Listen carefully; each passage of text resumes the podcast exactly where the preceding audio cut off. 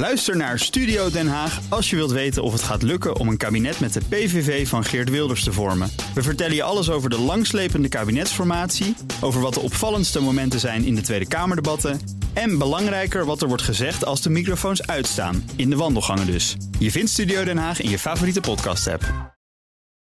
Hey, voordat deze podcast begint, eerst even twee andere stemmen. Ik ben Reinoud van Wachten, ook in de VS. En ik ben Freke Vuist en wij maken de podcast Double Dutch. Twee correspondenten over Amerika. Het is persoonlijk, oh ja, het is opinierend. En als je het nog niet kent en wil uitproberen... Double Dutch op bnr.nl slash podcast slash Double Dutch. En ook op alle andere bekende podcast platforms. Welkom bij de Ben Tichelaar podcast bij BNR, de wekelijkse podcast over persoonlijk leiderschap. Elke week hebben we een bijzondere gast met mooie ideeën die ons helpen in ons werk en de rest van ons leven. Mijn naam is Ben Tichelaar en mijn gast in deze aflevering is HR-expert en schrijver Mout Schaapveld. Welkom. Dankjewel. Leuk dat je er bent. Maud Schaapveld, je bent eh, consultant bij Kirkman Company, zeg ik dat goed? Ja, dat zeg ik ja? goed. Op het gebied van HR en daarnaast ben je ook onderzoeker en auteur. En je schreef onder meer mee aan het boek Performance Management in een Agile werkomgeving. Dat deed je samen met co-auteurs Kilian Wawoe en uh, Rutger Verbeet. Kilian is hier al een keer geweest in de uitzending. En toen zag ik jou op een gegeven moment presenteren uh, bij een, een boekpresentatie. En toen dacht ik, maar zij kan er heel goed over vertellen over dit onderwerp. En dan gaat het niet alleen maar over bonussen en performance management, maar gaat het ook heel erg over de rol die je als leidinggevende eigenlijk hebt. Welke rol heb je nou eigenlijk? Dus daar gaan we het over hebben met elkaar. Ja, leuk. Leuk. Nou, um, Eerst maar eens even, dat is een vraag die ik aan mensen toch even in het begin even voorleg. Um, ook een soort, soort test natuurlijk van hey, je onderzoekt van alles, je beschrijft van alles, je adviseert mensen. Maar wat gebruik je nou eigenlijk zelf? Wat is nou een inzicht waar je in je werk tegenaan bent gelopen waarvan je zegt, kijk, dat ben ik ook zelf gaan gebruiken? Ja, nou ja, wij zijn de afgelopen twee, drie jaar bezig geweest met het schrijven inderdaad van het boek over performance management. En daarvoor hebben we veel onderzoek gedaan, zowel in de literatuur als in de praktijk. En ik heb daar heel veel verschillende inzichten op gedaan. Heel veel inzichten die ik ook meeneem nog steeds. En uh, nou, in ieder geval één wil ik er heel graag uitlichten en nog wel meer, maar daar komen we vast nog over te spreken. Ja. Een hele belangrijke eye-opener voor mij um, was een onderzoek dat ik las en wat wij ook meegenomen hebben in ons boek over uh, motivatie. Motivatie? Uh, ja, een onderzoek naar wat motiveert medewerkers nou op de werkvloer. Oké. Okay. Um, het is een onderzoek van Theresa Amabile. Ja. En zij uh, heeft in haar theorie, de Progress Principle, heeft zij, uh, beschrijft zij eigenlijk van, joh, wat motiveert medewerkers nou het meest? Ja, en er waren allerlei, ik herinner mij het verhaal, er zijn okay. allerlei ja. gedachten over, hè, wat ja. mensen zou motiveren. Maar het belangrijkste is. Ja, uh, vooruitgang boeken, progressie. Ja. ja. En het leuke in dat onderzoek is dat ze gevraagd heeft aan leidinggevenden van, joh, wat denken jullie nou? Wat denk jij nou wat medewerkers motiveert. Ja. En de meesten gaven het antwoord erkenning voor goed werk. En dat is ook een hele belangrijke. Um, en ik denk dat heel veel mensen dat denken. En voordat, uh, voordat ik dat onderzoek had gelezen, dacht ik dat misschien zelf ook wel. Ja.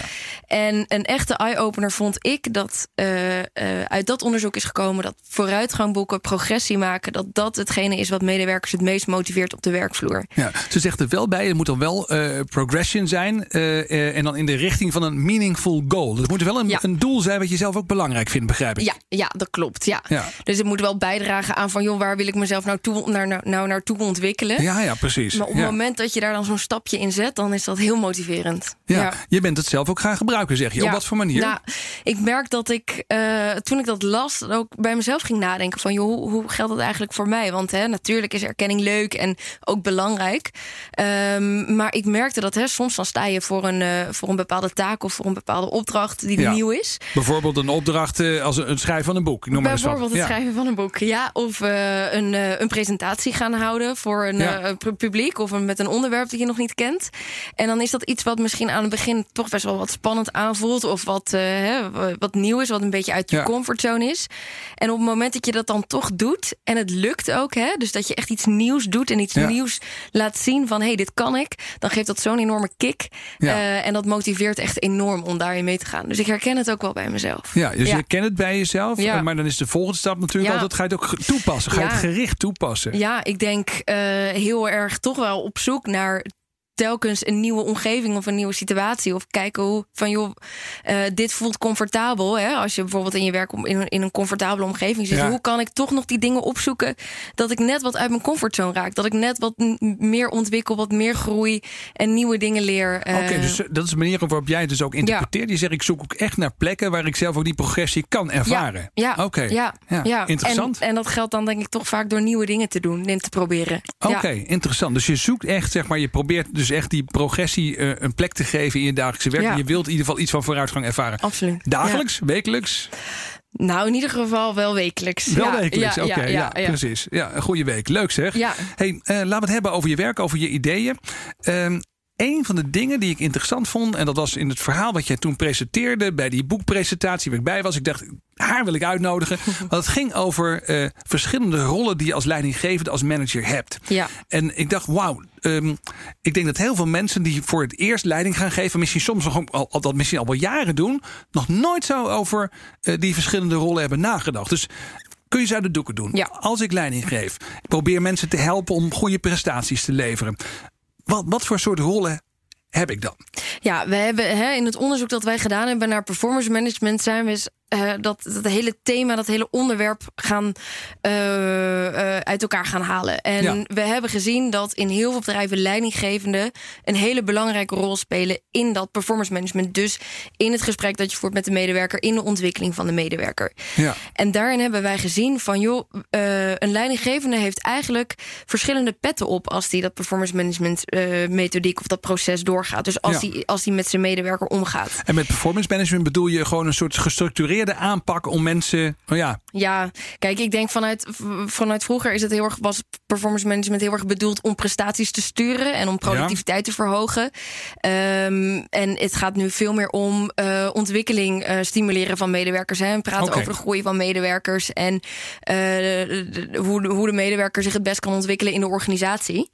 oké. Dus als ik, Ehm. als ik performance management zeg, dan bedoel ik dus eigenlijk de manieren die ik allemaal gebruik om mensen, nou ja, te Ja. helpen om goed te presteren Ja. in het werk, maar ook zich om te ontwikkelen, ook Ja. als mens. Ja, absoluut. Ja, En- en, dan heb ik dus meerdere petten op. Ja, precies. En wat we zien is dat eigenlijk hè, de, de eerste verdeling die wij daarin hebben gemaakt, en dat is ook op basis van eerder onderzoek, is dat we zien van oké, eigenlijk zie je in die gesprekken iemand die iets zegt over jouw ontwikkeling. Dus iemand die een soort van coachende rol aanneemt. Oké, een En- coach, dat is de eerste. Ja. Coach is één. En tegelijkertijd zien we ook dat er iemand is die een oordeel velt over je prestatie. Oké. En dat hebben wij de rechter genoemd. Een coach en een rechter. Een coach en een rechter. Want ik, ik help jou om beter te worden. Maar aan de andere kant moet ik ook beoordelen of je het wel Ja. goed genoeg doet. Ja, precies. Oké.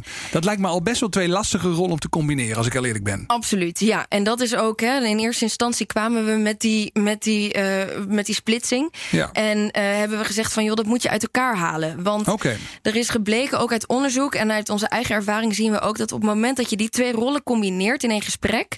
Dus enerzijds je moet iets zeggen over de ontwikkeling, anderzijds ook een oordeel over de prestatie. Is dat die twee rollen, die rechter en die coach, elkaar heel erg in de weg zitten. Ja, ik kan me voorstellen, dat een coach die moet iemand eh, moet je een soort vertrouwensrelatie mee hebben. Die staat aan jouw kant en die geeft je een schouderklopje. Ja. En die rechter moet juist een beetje op afstand kijken en, en Ja. onbevooroordeeld zijn. Ja, precies. En wat we ook zien hè, is dat je eh, uit onderzoek is gebleken dat in zulke gesprekken waarin die twee gecombineerd worden, dat zo'n 85% van die gesprekken gaat over een oordeel vellen over wat je niet goed hebt gedaan in het verleden. Oké. En, en slechts een klein deel gaat over ontwikkeling en wat je beter kan doen in de toekomst. Dus dat is heel grappig. Dus als je de coach en de rechterrol Ja. in één gesprek probeert te combineren, dan wint de rechter Ja, eigenlijk dan altijd. wint de rechter. Ja, ja. oh, klopt. heel interessant. Ja, ja. En waarom is dat? Is omdat mensen zich dan gaan lopen verdedigen. Omdat ze zeggen, nou, maar dat was helemaal niet zo. En dat er dan zo'n soort, soort discussie, zo'n zo'n eindeloze discussie ontstaat. Is dat de reden?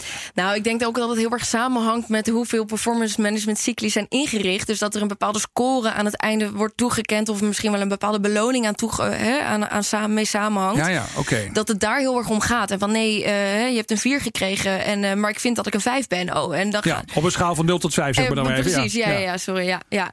Nou, dus dat is de eerste splitsing die we hebben gemaakt. Van we zien, een, we zien Coach, rechter. coach en rechter. En, Ja. ten- hè, en, en die moet je uit elkaar halen. Dus dat, daar waren we al snel over, over eens met elkaar. Over, En- over hoe je dat uit elkaar moet halen, wil ik straks nog even met Ja, je doorpraten. Ja. Noteren even zo direct. noteren. Ja, want we hebben nog een rol gezien. Want wij, wij typeren de coach als iemand die iets zegt over je ontwikkeling op de lange termijn. ja. En er moet ook iemand zijn hè, met wie je het hebt over wat je nu doet. Of Ja. hè, misschien wel iemand die dat tegen je zegt. Of Wat gaan we vandaag doen? Ja. Precies. En dat hebben wij genoemd de coördinator. Oké. De coördinator. En eigenlijk moet je het zo zien, hè, als, als je een, eh, eh, het vergelijkt bijvoorbeeld met de sport, dan is de coördinator is iemand die eh, aan de lijn staat en die tijdens de wedstrijd tegen jou zegt van joh, je moet meer verdedigen of je moet meer aanvallen. Ja, En de coach is iemand die je op de lange termijn helpt om je technieken beter te ontwikkelen. is bij de training. Ja, precies. Ja. Dus uiteindelijk zijn we ertoe gekomen van... joh, als we nou kijken naar die rol van de leidinggevende in dat proces... of in de rol van hè, hoe ga je met medewerkers om... dan zien we daar drie rollen in. Dan zien we de coördinator, dan zien we de coach... en dan zien we de rechter. Ja, en je zegt eh, dat is niet altijd heel makkelijk om dat goed met elkaar te combineren. Nee. En bedoel je dan, daar ben ik heel benieuwd naar, dat je eigenlijk liever drie verschillende mensen dan daarvoor moet hebben? Of, of kan je dat als, hè, wat, laten we zeggen, in, de, in heel veel bedrijven, bijvoorbeeld ondernemer ben, dan moet ik Ja. het allemaal tegelijk doen. En dan ben ik Ja. behalve dit, ben ik ook nog de administrator Ja. en dan doe ik ook nog belastingaangifte en whatever. Ja. Eh, ik moet alles doen. Eh, wat moet ik dan doen? Moet ik dat bijvoorbeeld proberen niet in één gesprek te stoppen dan of zo? Wat zijn de tips? Ja, nou in ieder geval niet in één gesprek. En hè, ehm, omdat ook uit onderzoek is gebleken, dus dat die, wat ik net zei, dat die coach en die rechter elkaar heel erg in de weg zitten.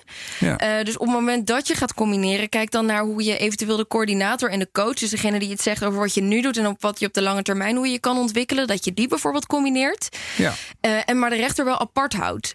En dit gaat nog heel erg over het idee dat je de rollen bij één persoon belegt. Ja. Ehm, waar we in veel bedrijven is dat nou eenmaal zo. ja, klopt. En tegelijkertijd kan je ook nadenken over misschien bepaalde inrichtingen waarbij je denkt van hé, hey, wat kan het team eigenlijk met elkaar zelf doen? Oké. Eh, dus eh, het team is heel goed eh, misschien wel in staat om met elkaar te bespreken van joh, waar gaan we nou de komende periode aan werken? En eh, de mensen met wie je dagelijks veel samenwerkt zijn ook goed in staat om te reflecteren op jouw prestaties en om je te helpen beter te worden daarin. Oké. Ja. Eh, ja. Het team kan ook elkaar coachen. Ehm, en daarbij is het ook wel belangrijk om te realiseren dat niet zomaar iedereen een coach is. Dus dat je ziet bij heel veel bedrijven die dit soort uh, die, die, die op de, met nieuwere systemen werken of die Ja. met coaches werken, dat ze bijvoorbeeld ofwel externe coaches inhuren of dat ze HR-medewerkers of leidinggevenden opleiden tot een coach. Dus echt Ja. wel dat daar Je aandacht moet het aan wel leren. Het gaat niet vanzelf. Ja, ja, je moet het willen en je moet het kunnen. Dat zijn eigenlijk, hè, als het gaat om die coach. En als het gaat om de rechter, dan zeggen we, hè, oh, dat hebben we ook letterlijk de vergelijking getrokken met een rechtszaak. Een, een, een rechter, op het moment dat het een, een zaak complex is, maakt hij ook niet eh, in zijn eentje eh, een, een, een beslissing over een bepaalde zaak. Nee, En nee. we hebben daar eh, le- letterlijk de vergelijking getrokken met een meervoudige kamer. Hè, de optie die er bestaat binnen het recht. Ja. Van joh, ehm, moet je niet bepaalde beslissingen die te maken hebben met contractwijzigingen, die, te maken hebben met beloningen, moet je dat niet beter bij een team beleggen? Bij Ja. een soort van talentboard hebben we dat genoemd. ehm, die daarover beslist in plaats van die ene leidinggevende in zijn eentje. Ja, dat is heel interessant. Dus zeg je eigenlijk van eh, die traditionele leidinggever die dat allemaal doet, hè, die dus en coördinator en coach en rechter eh, tegelijk is, je zou dat dus ook kunnen verdelen, deels over het team, dat mensen onderling Ja. elkaar meer gaan coachen bijvoorbeeld. En je zou bij wijze van spreken eh, dat beoordelen, wat dan zeg maar vanuit die rechtersrol gebeurt, dat zou je dus meer ook bij een groep moeten leggen. Dat zou het beter van worden. Ja. dan ben ik eigenlijk niet meer nodig als manager. Nou ja, je kan ervoor kiezen om, om, om, om de leidinggevende ook een rol te geven in het, in, in het proces. Ja. En, wat heeft- zou die dan eigenlijk idealiter moeten doen? Als, je nou, eh, Ja. als ik nou zeg van nou, ik, ik klink me eigenlijk wel verstandig in de oren dat ik niet alles tegelijk moet Ja. proberen te doen als Ja. leidinggevende. Waar zou ik me dan vooral op moeten richten? Ik denk een hele belangrijke rol is weggelegd om van joh, hoe kunnen we nou die medewerkers zo goed mogelijk faciliteren in die ontwikkeling en in die groei. Oké. En eh, hè, dat hangt ook samen met, die, eh, met dat progress principle wat ik net noemde. Dat is dat die vooruitgang zoveel motiveert. Ehm, als je bijvoorbeeld kijkt naar een andere theorie die wij ook gebruikt hebben in het boek, eh, de zelfdeterminatietheorie van Daisy en Ryan, Ja. gaat over van joh, onder hè, wat, voor een Wat, wat- motiveert mensen? Daar gaat het over. Ja, en wat motiveert ze? Ja. Ja. wat voor ingrediënten heb je nou nodig om een medewerker optimaal te laten presteren en een medewerker optimaal te laten ontwikkelen? Nou, en daarin wordt uitgegaan van, nou, eigenlijk zijn dat drie elementen. Dat heeft enerzijds te maken met autonomie. Ja. Hè, dus eh, de, de, een bepaalde mate van vrijheid in, het, eh, in de manier waarop het werk wordt uitgevoerd of in wat wordt, eh, hetgeen wat wordt uitgevoerd. Eh, anderzijds ook competentie, dus de Ja. mate van bekwaamheid om een bepaalde taak of bepaalde situatie aan te kunnen. Dus ik word er blij van als ik ruimte heb om mezelf te kiezen. Ik word er blij van als ik ook ergens competent in ben. Als ik ergens goed in ben. Exact. En tot slot, de derde heeft te maken met de relationele verbondenheid. Dus het gevoel Ja. dat je ergens bij hoort. Ja, daar word ik ook blij van. Daar dus die drie dingen word ik blij van. Ja. En ik word blij van progressie. Ja, Ja, ja, daar gaat het. Hè. Dat, dat zijn, dat zijn uh, een soort van basisingrediënten uh, die die theorie stelt en die wij ook meenemen in het boek. En als basis voor ons model van joh, als je die drie goed inricht, dan is de medewerker, uh, hè, dan creëer je eigenlijk een goede omgeving waarin de medewerker zichzelf kan ontwikkelen. Ja, zeg, ik zag in jouw cv dat je erg bezig bent met het onderwerp employee experience. En dat is wel ja. een, een, vrij nieuwe term. Ja. is, dat een, is dat een mode of is het eigenlijk gewoon, hoe moet ik dat hoe moet ik dat zien? Employee experience, wat is het eigenlijk? Ja, ik, uh, employee experience gaat over de beleving van de medewerkers. Ja. Um, en ik zie dat ook als iets van, joh, hè, de, de, beleving van de medewerkers in de, in de huidige vorm, in de, hè, die, die nu bij de organisatie werken, maar ook heel sterk over medewerkers die eventueel al weg zijn bij de organisatie en de beleving die zij dan nog erbij hebben. Okay. Het gaat echt om een, om een brede, uh, brede benadering, waarbij alle momenten waarin de medewerker in contact is met de organisatie van belang zijn en invloed kunnen hebben op de beleving die de medewerker heeft bij de organisatie. Oké, okay, dat is interessant. Dus het gaat eigenlijk de hele nou ja, de hele uh, uh, hoe ja. dat? Uh, life cycle, Ja. de hele Ja. levenscyclus. Dat je contact hebt met een medewerker van het begin tot ook als hij niet meer bij je werkt. Ja, en zelfs voordat hij in dienst is. En voordat hij in dienst is, ja. Dus, eh, en hoe ervaren mensen dat? En dan zeg je, de manier waarop je daar naar moet kijken... is eigenlijk door die bril van die, van die zelfdeterminatietheorie, hè, DC en Ryan. Dus wat was ook alweer? Autonomie. Competentie, competentie en relationele verbondenheid. relationele verbondenheid. En mensen willen progressie ervaren. Ja. En dan moet je eigenlijk, als je door die bril gaat kijken naar wat voor interactie je hebt met medewerkers, dan kan je een goede leidinggevende zijn. Of Ja. ook een goede werkgever dus. Ja, ik denk dat het inderdaad tot eh, verder gaat dan alleen leidinggeven. Het gaat dan om een Ja. goede werkgever. En het gaat om, om, om, om een fijne plek voor die medewerker om te werken, om te ontwikkelen en eh, om te groeien. Ja, zo grappig hè, want heel veel leidinggevenden zijn natuurlijk vooral bezig met die, eh, met die buitenwereld van de klant. Ja,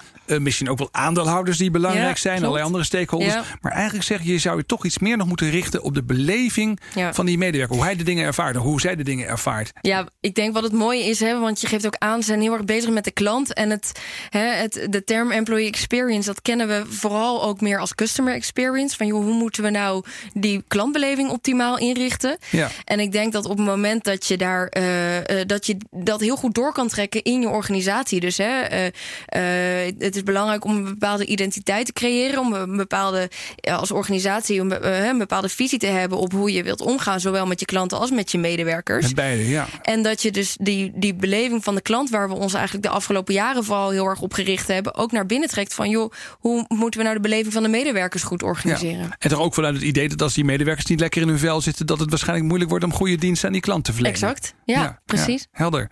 Zeg, ehm, een van mijn favoriete vragen. Ehm, mythes. Ja. Eh, als je kijkt naar bijvoorbeeld wat mensen motiveert. Ja. Als je kijkt naar de vraag, ehm, ja, hoe moet je nou op een goede manier leiding geven? Wat heb jij nou in de research die je hebt gedaan, maar misschien ook wel in het advieswerk wat je doet?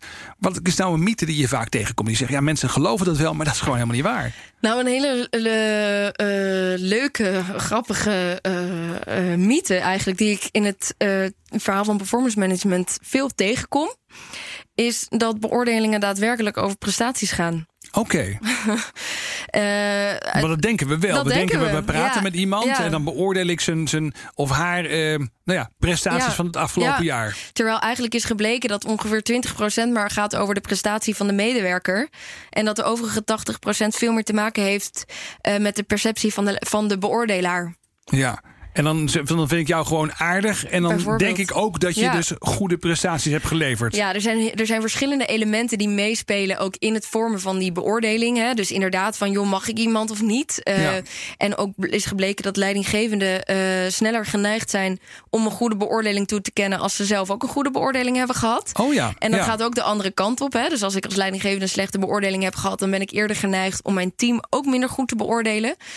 Eh, daarbij blijkt ook dat, men, dat de hè, leidinggevenden die medewerkers zelf hebben aangenomen, ook daarvoor hè, voor die medewerkers eerder geneigd zijn om een hogere beoordeling toe te kennen. Heel interessant. Ja, Ja, ja, ja. ja. En ook gewoon hè, op het moment dat je als leidinggevende bepaalde overeenkomstige eh, eigenschappen met een medewerker hebt. Ja. Bijvoorbeeld als je allebei heel erg extravert bent, dan, dan voel je daar een bepaalde klik mee. En dan uh, zijn leidinggevenden onbewust, hè, een bepaalde biases die, erin, die ze hebben, uh, sneller geneigd om een hogere beoordeling toe te kennen. Dat laatste heb ik wel eens gehoord. Dat wanneer je mensen hebt die in je team zitten die erg op jou lijken, dat je die mensen dus ook hoger beoordeelt op hun prestaties. Terwijl dat helemaal niks met elkaar te maken hoeft te hebben. Nee, en daarmee zie je inderdaad dat, hè, zo, dat een heel klein deel van die beoordeling daadwerkelijk terug te voeren is naar de prestatie die is geleverd. En het overgrote deel veel meer te maken heeft uh, uh, met, de, met de perceptie van de beoordelaar. Ja, dan luisteren mensen hiernaar en dan zeggen ze: Oh, dat herken ik wel. Ik ken andere, andere mensen. Andere mensen doen dat, zeggen ze dan. Maar dat doen we zelf dus ook, hè? Ik denk dat we het in ons onbewuste doen. Ja, ja. En dan is de vraag: wat kan je daar tegen, uh, wat kan je er tegenover stellen? Nou, Hoe kan je dat vermijden? Ja, nou, dat is ook waarom wij heel erg zeggen van joh, hè, die rol van die rechter, dus degene die iets zegt over die een oordeel moet vellen over een prestatie, of diegene die iets moet zeggen over een contractwijziging of een bepaalde beloning, uh, zorg ervoor dat je dat niet bij één persoon belegt. Precies, omdat anders zeg maar die hele eenvoudige biases waar we net over hebben, al die vooringenomenheden, ja. die spelen die dan die te makkelijk parten. Ja, absoluut. Ja. Interessant. Um, we moeten alweer naar de laatste vragen toe. De tijd gaat altijd heel erg snel bij deze podcast. Het komt dat het zo interessant is. um, luister eens, uh, we hebben een reeks met enveloppen. Um, en daar, daar mag je een nummer kiezen van 1 tot met 15. Dan pak je die envelop en dan krijgen we een verrassende vraag. Oké. Okay. Um, nummer 9. Nummer 9. Eens even kijken. Nummer 9. Maak de envelop open en ik kom bij nummer 9 en er staat: Oh, dat is wel leuk. Ja. Is er iemand tegen wie je echt opkijkt? Een schrijver, een politicus, een denker of een popartiest? Ja, leuk. Leuke vraag. Um, jeetje, tegen wie ik echt opkijk. Ja, iemand tegen wie je echt opkijkt. Dat je denkt, nou, als ik die nou tegen zou komen als ik hier naar buiten oh, loop, zo meteen. Tegen zou komen. Ja, nou ja, of um, iemand die je bewondert überhaupt. Ja. Nou, iemand. Uh, misschien uh, gaat dat iets. Uh, is het niet in de categorie van als ik degene tegenkom, dan val ik flauw. Maar um, ik moet wel toch snel denken aan Kilian Waboe, die hiervoor is geweest bij ja. de podcast. omdat ik vind dat hij gewoon ontzettend goed bezig is hè, in zijn vak. En ik werk veel met hem samen en hij is, als, het, als je het hebt over ontwikkelingen en hoe kan je groeien, dan is hij voor mij echt iemand die mij daar heel erg de ruimte voor geeft en die echt die groei en ontwikkeling bij mij stimuleert. Dat is heel positief. Ja. Het is niet ook degene die jou moet beoordelen in je nee, werk. Nee, nee, ik denk eventjes kijken in hoeverre dit zeg maar nu al een beetje voor sorteren is voor een goede beoordeling. Nee, nee, nee, nee, nee. Nee, daar staat hij helemaal buiten. Oh, wat leuk. Ja, nou, wat goed om te horen. echt een coach voor mij. Hè? Als we het toch hebben over die rol van de coach en het belang daarin, dan, zou, eh, dan noem ik zeker Kilian als uh, belangrijke coach voor mij. Bijzonder. Nou, niet een popartiest, maar wel iemand zeg maar die nou jou ja, hij speelt ook in een band, maar. Oh, dat hebben we nog. Daar gaan we een andere keer nog over hebben. Goed. goed. Hey, en dan tot slot jouw mediatip. Iets waarvan je zegt, nou, als je nou over dit onderwerp, hè, je luistert ernaar, ja. je denkt wel als ondernemer, als leidinggever, dan wil ik gewoon beter worden in mijn vak. Wat is nou iets wat we eens een keer zouden moeten lezen of een podcast of een, een, een TED-talk of iets anders wat je tot je moet nemen? Ja, wat ik een hele boeiende uh, mediatip vind zelf is uh, uh, op Netflix de, de serie Black Mirror, seizoen 3, aflevering 1. Black Mirror, Black Mirror, ja. Ja, seizoen 3, aflevering 1. Seizoen 3, aflevering 1. Ja, en wat ik daar zo boeiend aan vind is. Hè, in, waar, gaat die over? Ja, het gaat over uh, hoe beoordelingsscores uh, het leven kunnen domineren. Oh, dat heb ik nooit helemaal niet meegekregen. Nee. Dus dat gaat echt over dit onderwerp, hoe mensen op het werk elkaar beoordelen. Ja, sterker nog, hè, in, die, in die aflevering wordt het nog breder uitgemeten. Dus het is het, is het beoordelen van elkaar uh, constant. Dus niet alleen okay. op het werk, maar ook als je op straat loopt of als je iemand oh, tegenkomt. Is die aflevering maar ook gaat over die Chinese software waarbij sociale punten worden toegekend? Nou, gaat of? daar niet over, maar het heeft wel een sterke link met elkaar. Oh, okay, ja. Okay. En uh, je ziet in die aflevering dat de hoofdrolspeelster die is constant erop gebrand om een hoge scoring te krijgen. En hè, dus dan wil je een 5, want het 5 is dan het hoogste wat je kan krijgen. Uh, maar goed, je krijgt niet altijd een 5. En het, en je, het, het laat heel erg zien, uh, als je de vergelijking trekt naar uh, de, gewoon de, de werkpraktijk hè, van, van performance management. En dat veel bedrijven werken met een vijfpuntschaal en scores toekennen. Dat puur het enkel toekennen van een score, dat dat nog niks zegt over ja. ontwikkeling of nog niks zegt over je prestatie. Want als ik een 4 krijg in plaats van een 5, wat betekent betekent dat nou? Hè? Wat, ja. kan ik daar, wat kan ik daar helemaal mee? Um, en dat vind ik een hele boeiende aflevering. En uh, ik denk op het moment dat je nog steeds werkt met een vijfpuntschaal of puur en alleen met een feedback-app, kijk die aflevering en, ja. en leer ervan. En als je scores nog wil toekennen, laat het dan alleen het begin zijn van een gesprek en nooit het einde. Oké, ja. Ja. laat het begin zijn van een gesprek Ja. en niet het einde van een gesprek. Ja. Ook heel mooi. We zijn wel aan het eind van dit gesprek gekomen. Ja, ik vond het een heel goed gesprek, maar ik ga geen cijfer geven. zeg, dankjewel. Maud Schaapveld voor het delen van jouw kennis en inzichten met ons. Graag gedaan. Mooi. Dit was de Ben Tichelaar podcast bij BNR. Met als gast deze keer Maud Schaapveld. Vond je dit interessant? Check dan ook mijn andere podcasts via BNR of je favoriete podcast app.